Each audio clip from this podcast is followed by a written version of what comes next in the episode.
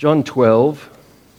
We're going to read from verse 20 to 36. Let's read the passage ahead of time, and then we'll work our way through it verse by verse as we look this morning at the humble glory of the cross. The humble glory of the cross. Verse 20. Now there were certain Greeks among those who came up to worship at the feast. Then they came to Philip, who was from Bethsaida of Galilee, and asked him, saying, Sir, we wish to see Jesus.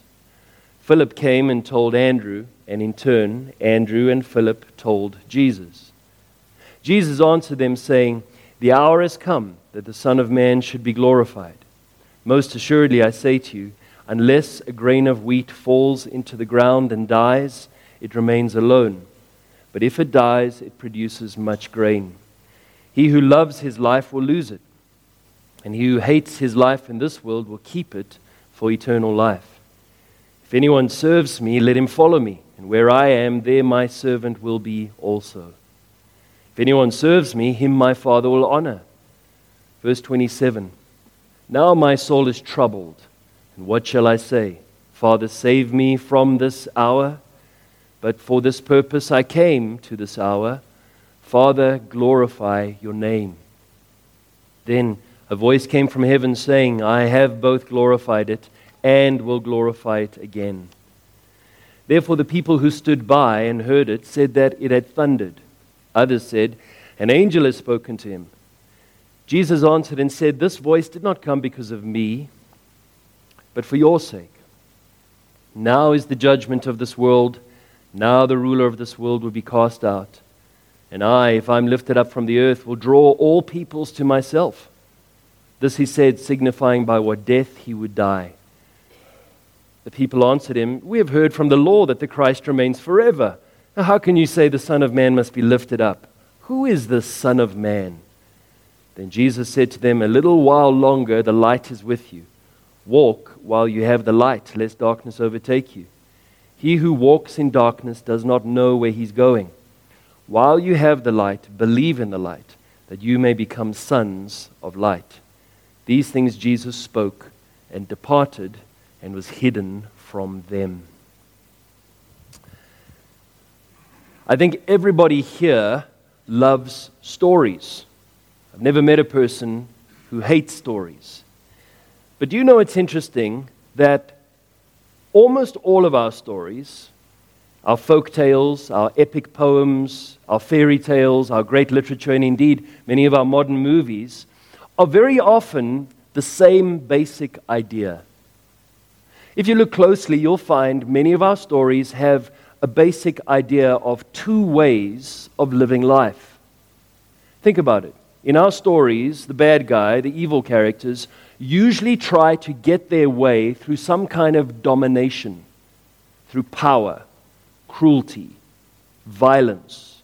They grasp at power, they use trickery, violence, and they climb the ladder of success or pleasure, power, fame, fortune, whatever you want, but they do it through their own selfish way. And then think about the heroes, the protagonists, the good characters. Are they not always the people who give themselves up for others? They accept some kind of sacrifice, some kind of heroic act, some bravery, some difficulty, so as to rescue or help or save another. And if you think about it, in most of our stories, the bad guys, the antagonists, eventually fall as they climb that ladder of pride, while our heroes, the humble, are vindicated, redeemed. They have the happy ending because of their sacrifice. It's a, a curious thing because you'll find that theme almost everywhere in our fairy tales, in our movies, certainly in the ones that were made before postmodernism took over. Behind these stories lies a great principle of reality. I think the story writers are just writing something that's deeply known in our culture and in our hearts, and that is glory is either obtained selfishly through pride or sacrificially through humility.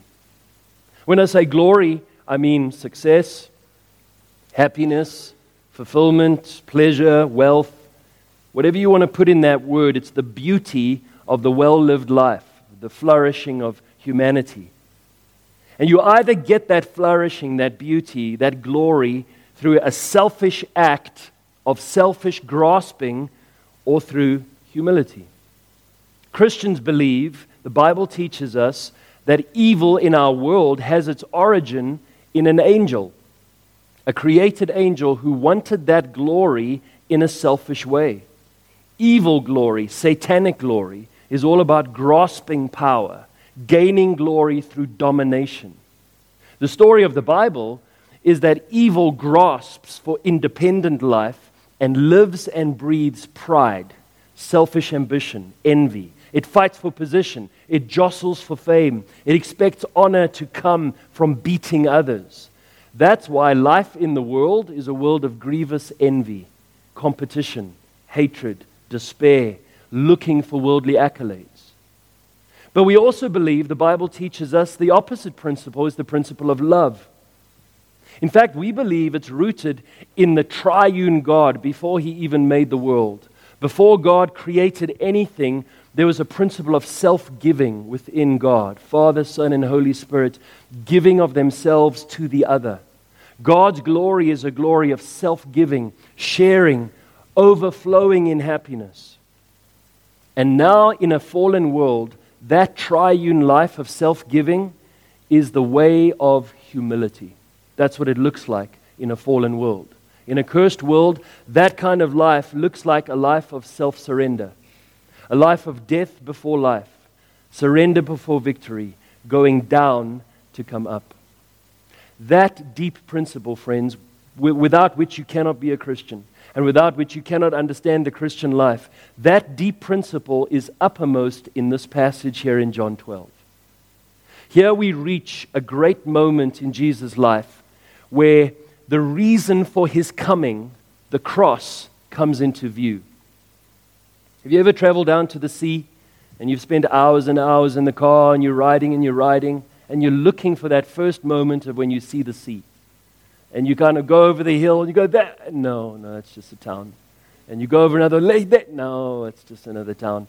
And finally you come over and there it is. There's the ocean. And, and you say, there it is, it's the sea. And that coming into view is a moment where the, so the whole journey changes. And so it is with Jesus in this moment.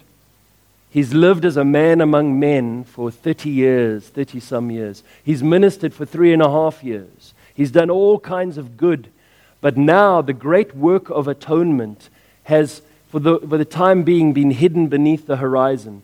And now in this moment, it's as if he comes over the hill and the cross comes into view. And he sees the cross and he sees it experientially. And as he looks at it, he now sees what it is its point God's glory through humility.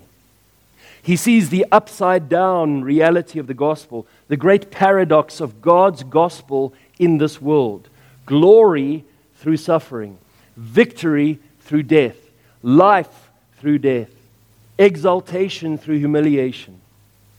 And instead of grasping for glory as Satan did, Jesus accepts that the way down is really the way up. The humble glory of the cross. You remember we saw last week that Jesus rode into Jerusalem on Palm Sunday, presenting himself as King, King Messiah to the nation of Israel. And you remember that there were shouts, Hosanna, save now. For many people, that meant military Messiah Jesus, save us from Rome and Roman taxation, and save us from the humiliation of being a nation under another nation. Messiah, son of David, come and save us, conquer, glory through domination. But in his first coming, Jesus is coming as Messiah, son of Joseph, suffering Messiah, humble Messiah, Isaiah 53 Messiah. He's the Messiah who's going to go down before he comes up. But many in Jerusalem couldn't understand that. And many today, perhaps even some here today, have no category for humility in their understanding of life. They couldn't then, and many cannot now, understand or embrace the principle of the cross. Isn't it funny how often we read a story, we watch a movie, and we're cheering for the humble hero? So he's so humble, so beautiful. I hope he, hope he gets his vindication. And we see the proud hero, and we're cheering for him to go down and to be defeated and humiliated. And so we cheer for the humble hero and we boo the proud antagonist. But isn't it strange that we're slow to do that in our own lives? You see, if life is a story and you're one of the characters, which one of the characters are you? Are you one of the humble ones, self sacrificing, accepting the meaning of the cross? Or are you one of the ladder climbers in their power, in their domination, in their cruelty, making sure they get their own way in their own way? It's very important that we understand the meaning of the cross. So, here the Lord Jesus is going to unpack for us one of the deepest realities of life by explaining what his upcoming death is about. The cross will be a paradox, the cross will be pain, and the cross will be power. Those three realities of true glory were true for Jesus, and they're true for every follower of Jesus. They're true for us. So let's see those realities and listen closely to these very, very deep universal truths. Let's begin with the paradox of the cross in verse 20. Jesus teaches this paradox from verse 20. We read now there were certain Greeks among those who came up to worship at the feast. Then they came to Philip, who was from Bethsaida of Galilee, and asked him, saying, Sir, we wish to see Jesus. Philip came and told Andrew, and in turn, Andrew and Philip told Jesus. But Jesus answered them, saying, The hour is come that the Son of Man should be glorified. Most assuredly, I say to you, unless a grain of wheat falls into the ground and dies, it remains alone. But if it dies, it produces much grain. He who loves his life will lose it, and he who hates his life in this world will keep it for eternal life. If anyone serves me, let him follow me, and where I am, there my servant will be also. If anyone serves me, him my Father will honor. It's Passover, right? There's probably about 2.7 million pilgrims that have arrived in Jerusalem. Among them, interestingly, are some non Jews, some Greeks. And these are not just Greek speaking Jews, there were plenty of those, Jews who lived outside of Israel, and their main language was Koine Greek, the common Greek. No, no, these are actually Gentiles. They're what's called God-fearers, a category of people in the first century who had not converted fully to the faith of Israel. There's a three step process to be converted, and they hadn't done that. They weren't actually willing to do that, but they were drawn to the religion of Israel. Often they attended the synagogue every Sabbath. They tried to practice what they could of the law. And some of them would come up to the feasts and they, were, they would partake of what they could. Gentiles were not allowed to enter the main part of the temple precincts where Jewish men and women could go. They were only allowed in a section that was called the Court of the Gentiles. In fact, the Court of the Gentiles had a wall that was known as the Wall of Partition. There was even a sign on that wall that said, if any Gentile crosses this wall and goes over, he can be punishable by death. That's what Paul is referring to, by the way, in Ephesians 2, when he talks about Jesus has torn down the middle wall of partition and made us both one. We now have equal access to God. There's no wall keeping Gentiles out from worshiping the true God of Israel. So these Greeks come and they're at the feast, and we read that they wanted to see Jesus. Maybe they'd heard when Jesus had cleansed the temple that Jesus had said something about this house will be a house of prayer for, do you remember? All nations. Maybe they heard that. Maybe they'd heard Jesus teaching from a distance because remember, he came to the temple every day. And maybe they'd seen some of the crowds listening to Jesus' sermons. Whatever it was, the fame of Jesus had spread to some other nations. And now these Greeks want to see Jesus. Someone cleverly said, Wise men from the east came to the cradle, and now some wise men from the west came to the cross. So they approached the apostle, who is probably most likely the guy they could connect with. He's the apostle that has a Greek name. He's the apostle that comes from Bethsaida, which is a town in Galilee with a lot of contact with Greco Roman cities in the east, the Decapolis, and that's Philip. And so they approach Philip and they say, We want to see Jesus. As you read the Gospels, you find out that Philip seems to have some trouble with decision making. so he refers this request to Andrew. Andrew has no trouble with decision making, like his brother, and they take it to Jesus. Jesus responds with a strange answer. In fact, we never find out if they had this interview with Jesus. I think they likely did, but we never find out if they actually met him. But Jesus responds in verse 23 with this strange answer The hour has come that the Son of Man should be glorified. That's a strange way of answering. Why does he say that? Remember, through the book of John, Jesus keeps saying, My hour has not come. Remember when Mary asked him for a miracle? He said, Madam, what have I to do with you? My hour is not yet come. In John 7, we read, No one laid a hand on him because his hour had not come. Verse 30. John 8, verse 20, we read, No one laid hands on him for his hour had not yet come. But now we read, The hour has come. In fact, the word for come in the Greek is put at the beginning of the sentence in the original language, and in Greek that always means emphasis. In other words, the writer is saying, Arrived has the hour. The time is now. So, what is there in this request for an interview that sparks this response from Jesus? I like how Spurgeon answered. Listen to what he says. Surely the coming of a few Greeks to see him was not very much in the way of glorification, but to him, the coming of these Greeks was a sort of prophecy of the myriads of other Gentiles who would by and by come to his feet. And he therefore looked forward to that death which would be the means of their salvation. See, Jesus, as he sees these Greeks, he sees them seeking him. And what does he see? It's the early buds of spring, the beginnings of what the cross is going to do. Millions of people from around the world are going to find the Jewish Messiah. It's going to be glory glory, but not the glory you expect, not the glory we would think.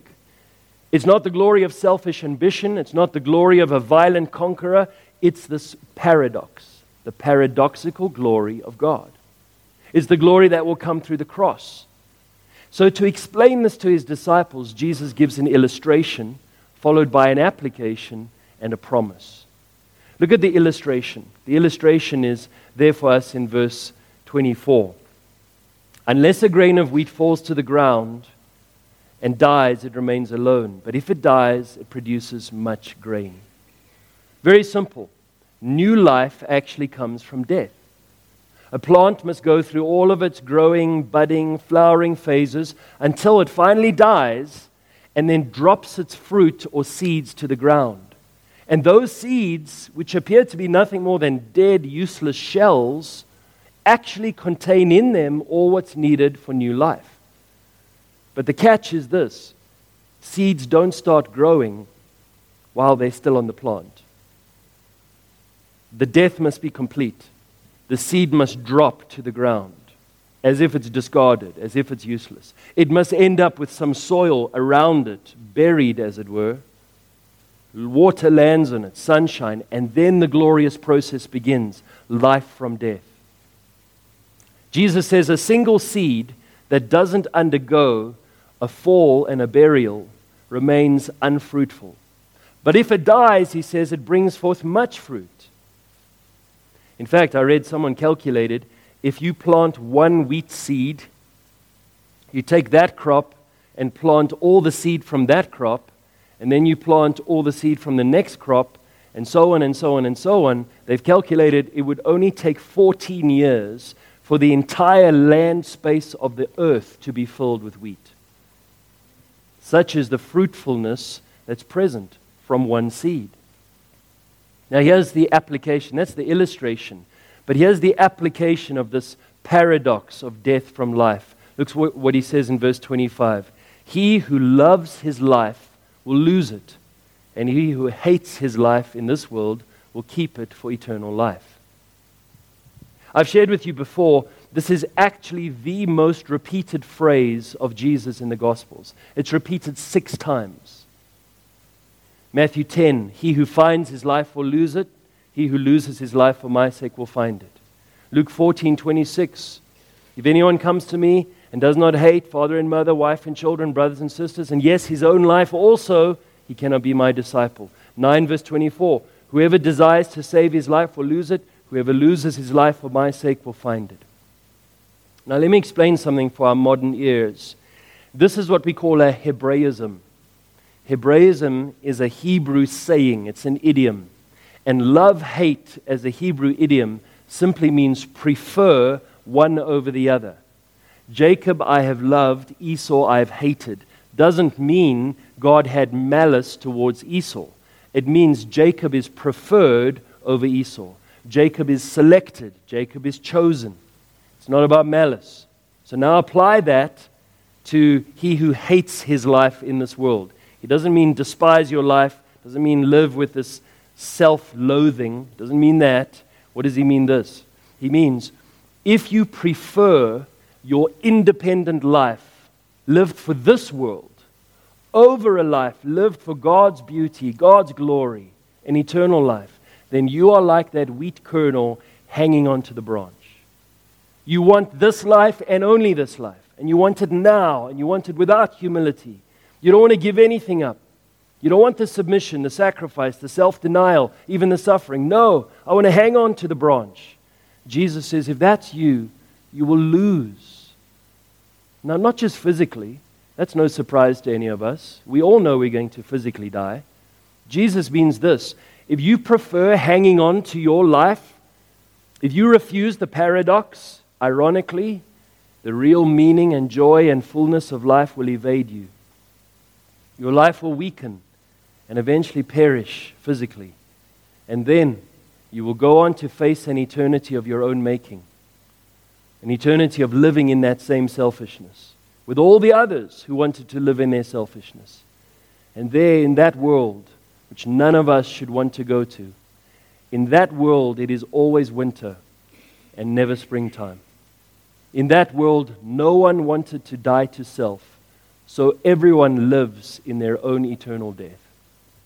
It's not a world you want to go to. But Jesus says, if like me, you surrender to God, you submit to God, you deny self, sacrifice, if you prefer eternity over this world, God's righteousness over self righteousness, God's glory over self glory, God over self, then you will keep your life for eternal life. That's how the paradox works. That's how he applies it. Notice, though, he says, You've got to do this. You've got to copy this. Verse 26 If anyone serves me, let him follow me, and where I am, there my servant will be also. If anyone serves me, him my Father will honor. He says, You've got to imitate this paradoxical principle. A servant is like his master. And if you are my servant, Jesus says, here's the logic. If you serve me, you follow me. If you follow me, you're where I am. So where am I going to be? I'm going to be on the cross. So if you really are serving me and, and you're following me, you must be where I am. You've got to embrace my posture. A servant of Jesus follows Jesus. He goes where Jesus goes. He does what Jesus does. A.W. Tozer said the problem with modern evangelicalism is we want Jesus to do all the dying. And we don't do any. And in fact, as Dave Hunt once said, we're actually more like Barabbas. We're saying, Yeah, Jesus, take my place so I can go free and do my own thing. That's not what substitution means, and it's not what it means for Jesus to die for us. Yes, he dies for us, but in a very real sense, then we die with him so that we can have life. Remember in ancient battles, often the kings were known to sprint ahead of their men or to charge, to ride hard on their horses away from their army towards the enemy, exposing themselves to the greatest danger showing the greatest bravery. And so the loyal men would then cry, To the king! Why? Because the king was in danger. Protect the king. And if the king is throwing himself at the enemy, can we do any less? Where my servant is, is where I am. Where I am, my servant will be. If the king accepts this humiliation, death to self, can we, his servants, do any less? But then see the promise. In case you say, this sounds bitter, this sounds cold, this sounds wintry. Look at the end of verse 26. What does it say? Here's the promise If anyone serves me, him my Father will honor. You want glory? You want honor? The Father will not fail to honor the one who embraces the Calvary road. You want glory? You're going to do it the proud way, or you're going to do it the Son's way. If you do it the Son's way, Jesus says, you will get honor. My Father will honor you. Do it your own way, and there's only death. This is the paradox of the cross. What goes down in God's kingdom comes up. What dies lives. What surrenders wins. What is defeated finds victory. The paradox of the cross.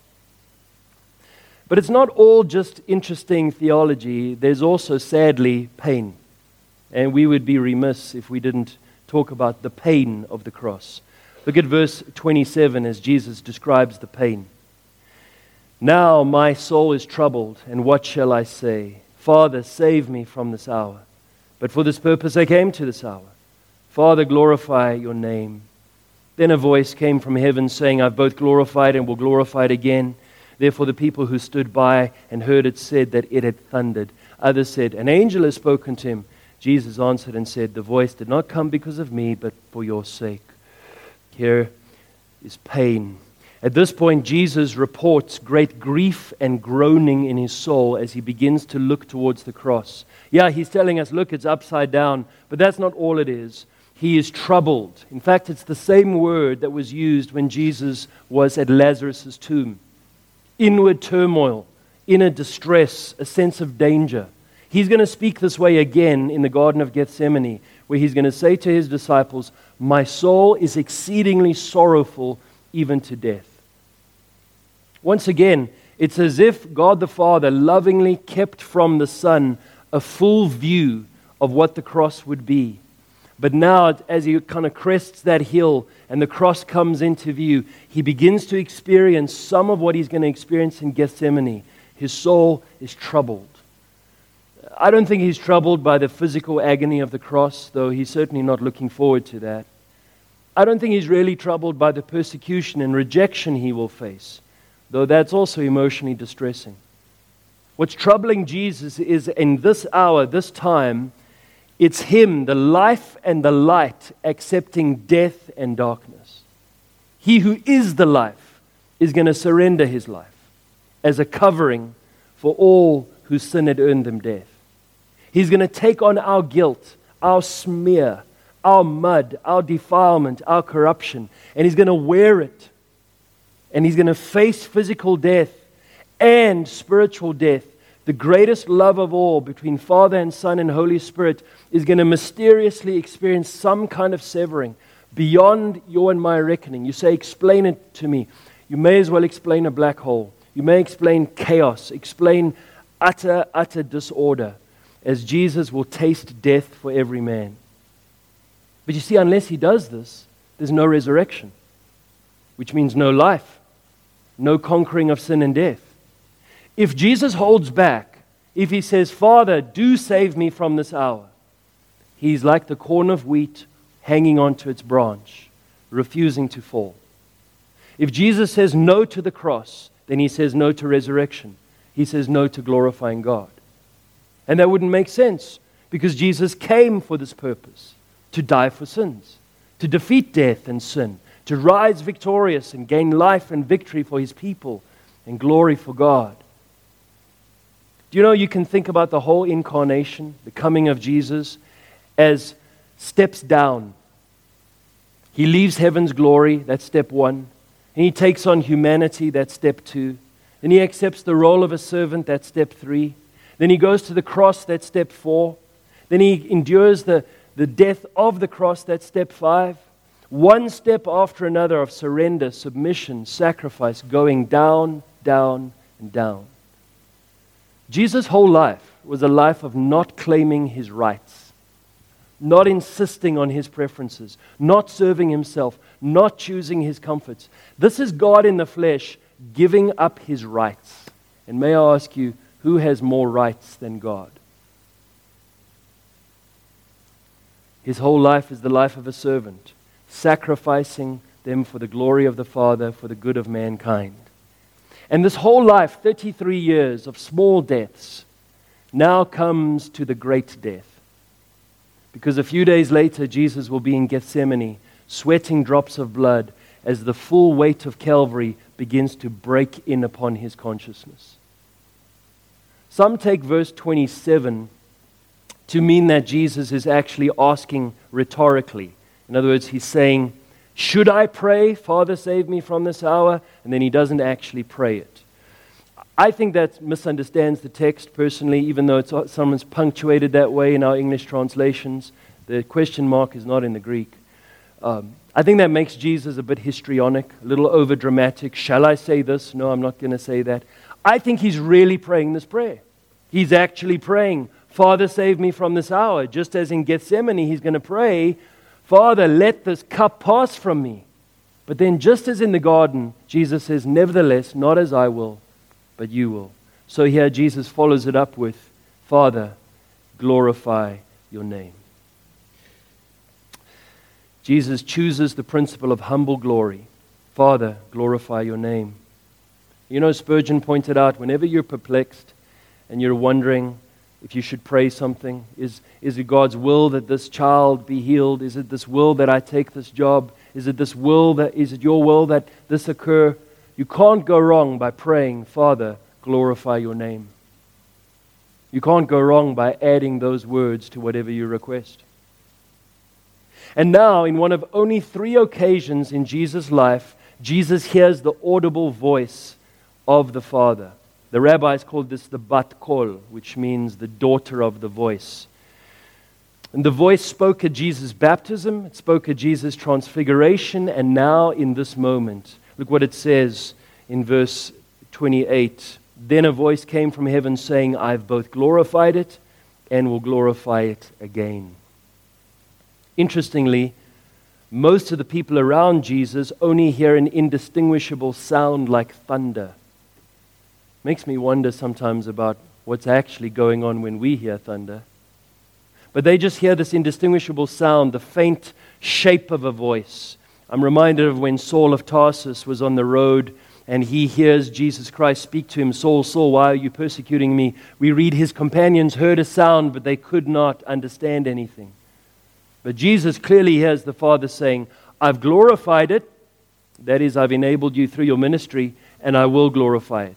I will see you through the cross and the resurrection and the ascension. This is assurance and promise. I've glorified it. I will enable you to finish. And, friend, when you look at what the cross will be in your life, you look at the pain, you look at the sacrifice, the separation, the difficulties, and maybe you think this is going to be naked loss. Here you see the Father encouraging you no, I will glorify myself through you. I will enable you. There's a promise. You're not alone. If you embrace the paradox of the cross and you accept the pain, that's not where it ends. There will be glory. C.S. Lewis once put it this way He said, Give up yourself and you will find your real self. Lose your life and you will save it. Submit to death, the death of your ambitions, your favorite wishes every day, and the death of your whole body in the end and submit with every fiber of your being, and you will find eternal life. Keep back nothing. Nothing that you've not given away will be really yours. Nothing in you that has not died will ever be raised from the dead. Look for yourself, and you will find in the long run only hatred, loneliness, despair, rage, ruin, and decay. But look for Christ, and you will find Him, and with Him, everything else thrown in. That's the deep principle. You see, the pain of the cross requires the assurance and comfort. Everything I take from you, I will give back to you an hundredfold. And so, for our sakes, as Jesus says, the Father's comfort was heard to show this is a reality. God will exalt his Son, God will save the one who loses his selfish, worldly life for Christ. The pain of the cross. And gladly, though, this is all for a great point, and that is, thirdly, the power of the cross. there's victory, there's achievement, there's something that this does. So, this paradox and this pain leads to this power. Look at verse 31. Now is the judgment of this world. Now the ruler of this world will be cast out. And I, if I'm lifted up from the earth, will draw all peoples to myself. This he said, signifying by what death he would die. Jesus says there's three victories coming from my humble cross work. I'm going down to come up, and here's the up. Number one, he says the earth, the, the world will be judged. The world thought it was sitting in judgment on Jesus, didn't it? They thought, yeah, we've declared him guilty. But now the world is going to have the ultimate indictment on it. And what's that? The only righteous man who's ever lived, they put him to death unfairly. And all the sins of the world are placed on him, and yet people repented not. And mankind's excuses for rejecting uh, God are silenced before a loving God sending his Son to save the world. The world is judged. Who's guilty? Not God. Second victory, he says, the ruler of this world is cast out. Who's that? Satan, the evil one. And this means that at the cross, Satan's power over the world is broken. You see, our family, as we've seen as we've gone through Genesis, we're born in bondage to sin and fear of death. Those two things are the prison cell that keeps us under Satan's control. We're born in sin, we live in sin, and we fear that we will die. And if you remove the fear of death, and if you promise to deliver from sin, a man is free. And so Satan is cast out from his place as the unchallenged ruler of this world. It's not that he's been cast out of the world itself, but he's cast out from being the unchallenged ruler because Christ reclaims a people for himself until the day his kingdom comes. Of course, I must hasten to say, though Satan is cast out, he's still dangerous. A few years ago, they did some research about people who'd been bitten by dead snakes. And the reason they did this is that there was a patient who came in who'd been bitten by a snake while gardening. The man had cut off a rattlesnake's head with his shovel, and then he bent down to pick up the snake's head, and it bit him. And research has shown that 15% of those admitted for snake bites were bitten by a dead snake. And that was a surprise because people didn't know dead snakes bite. But snakes actually have a reflex action that continues even after they've been killed. And for this reason, a, a decapitated rattlesnake can still bite an hour after death. Well, the Bible calls Satan a serpent, and he's defeated, and he's been cast out of his throne, and there's a way in which he is almost being decapitated, but he's still dangerous. Still dangerous until the very last day. So he's cast out. And here's the third victory the third victory is that all men are now drawn to Christ. Look in verse 32. And I, if I'm lifted up from the earth, will draw all peoples to myself. That phrase, lifted up, includes his death, because it says in verse 33, this he said, signifying by what death he would die. But John is very clever. It's a nice, ambiguous phrase, because for Jesus to be lifted up means almost two things. One, he's lifted up when he's put on the cross, but also when he's raised. And when he's ascended, he'll be lifted up. It's glorification all in one package humiliation and glorification. Jesus says, Look, when this happens, I'm going to draw all people to myself. No longer just Jews, but these Greeks who've come to see me, all people are going to be drawn to me. Why?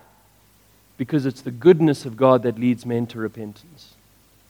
It's when you know that God did not send his Son to condemn the world, but to save it. And the sight of a loving God on the cross draws men to himself. Well, the last thing we see here is the crowd has no category for this suffering Messiah. They don't get the paradox, they don't get the pain, and they don't get the power. And they say, What are you talking about? Notice what they say in verse 34. We've heard from the Lord that the Christ remains forever. How can you say the Son of Man must be lifted up? Who is the Son of Man? They say, We don't know what you're talking about. According to what we read, of the increase of his government, there shall be no end, right? Messiah is going to live forever. So, who is the Son of Man? Is he someone else? Son of Man in Daniel, rece- he receives a kingdom that lasts forever. Who are you talking about? Do you know what's interesting? Jesus doesn't respond to their question. What does he tell them? In verses 35 and 36, he says basically this I've already shown you enough. You've seen the truth, and you've heard the truth. Soon I'll be gone.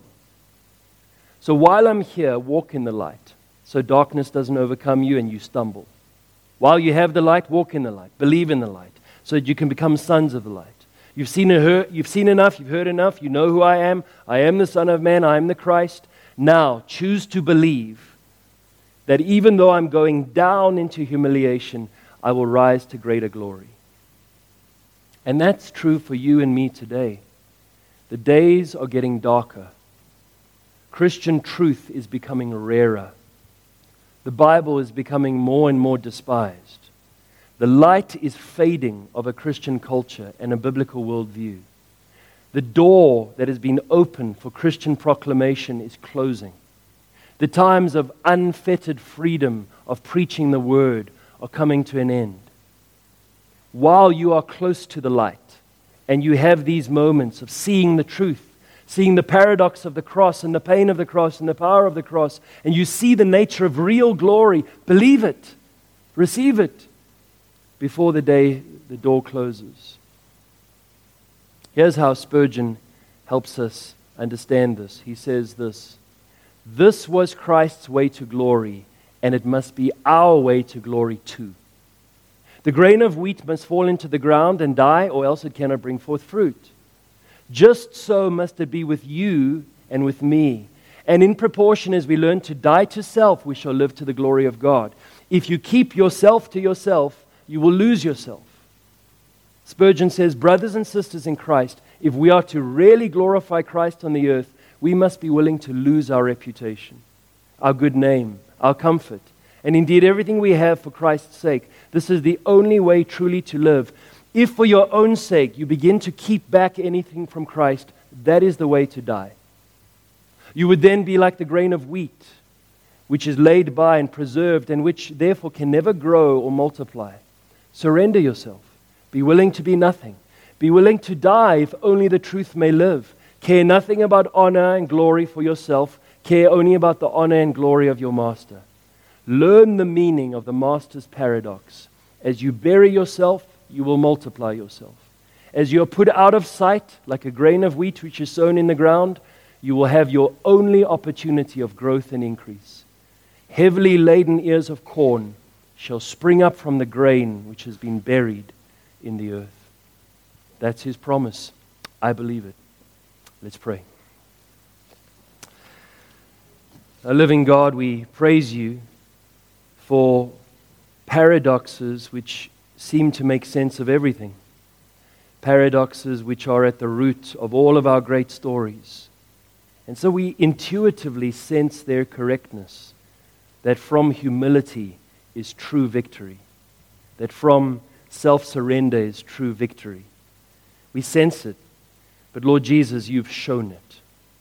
And yours is the ultimate and final proof of the paradox of the cross, the true humility of real glory. And Father, a choice is before us today to continue to inch towards the satanic side of selfish glory or to go towards the Christ like side of humble glory. So, Lord, lay your power upon our hearts, lay your persuasiveness on our hearts, and draw us, draw all men to Jesus Christ this day. We pray, Father, for the salvation of the lost and for the growth of believers. We love you. Thank you for this truth. And we pray in Jesus' name. Amen.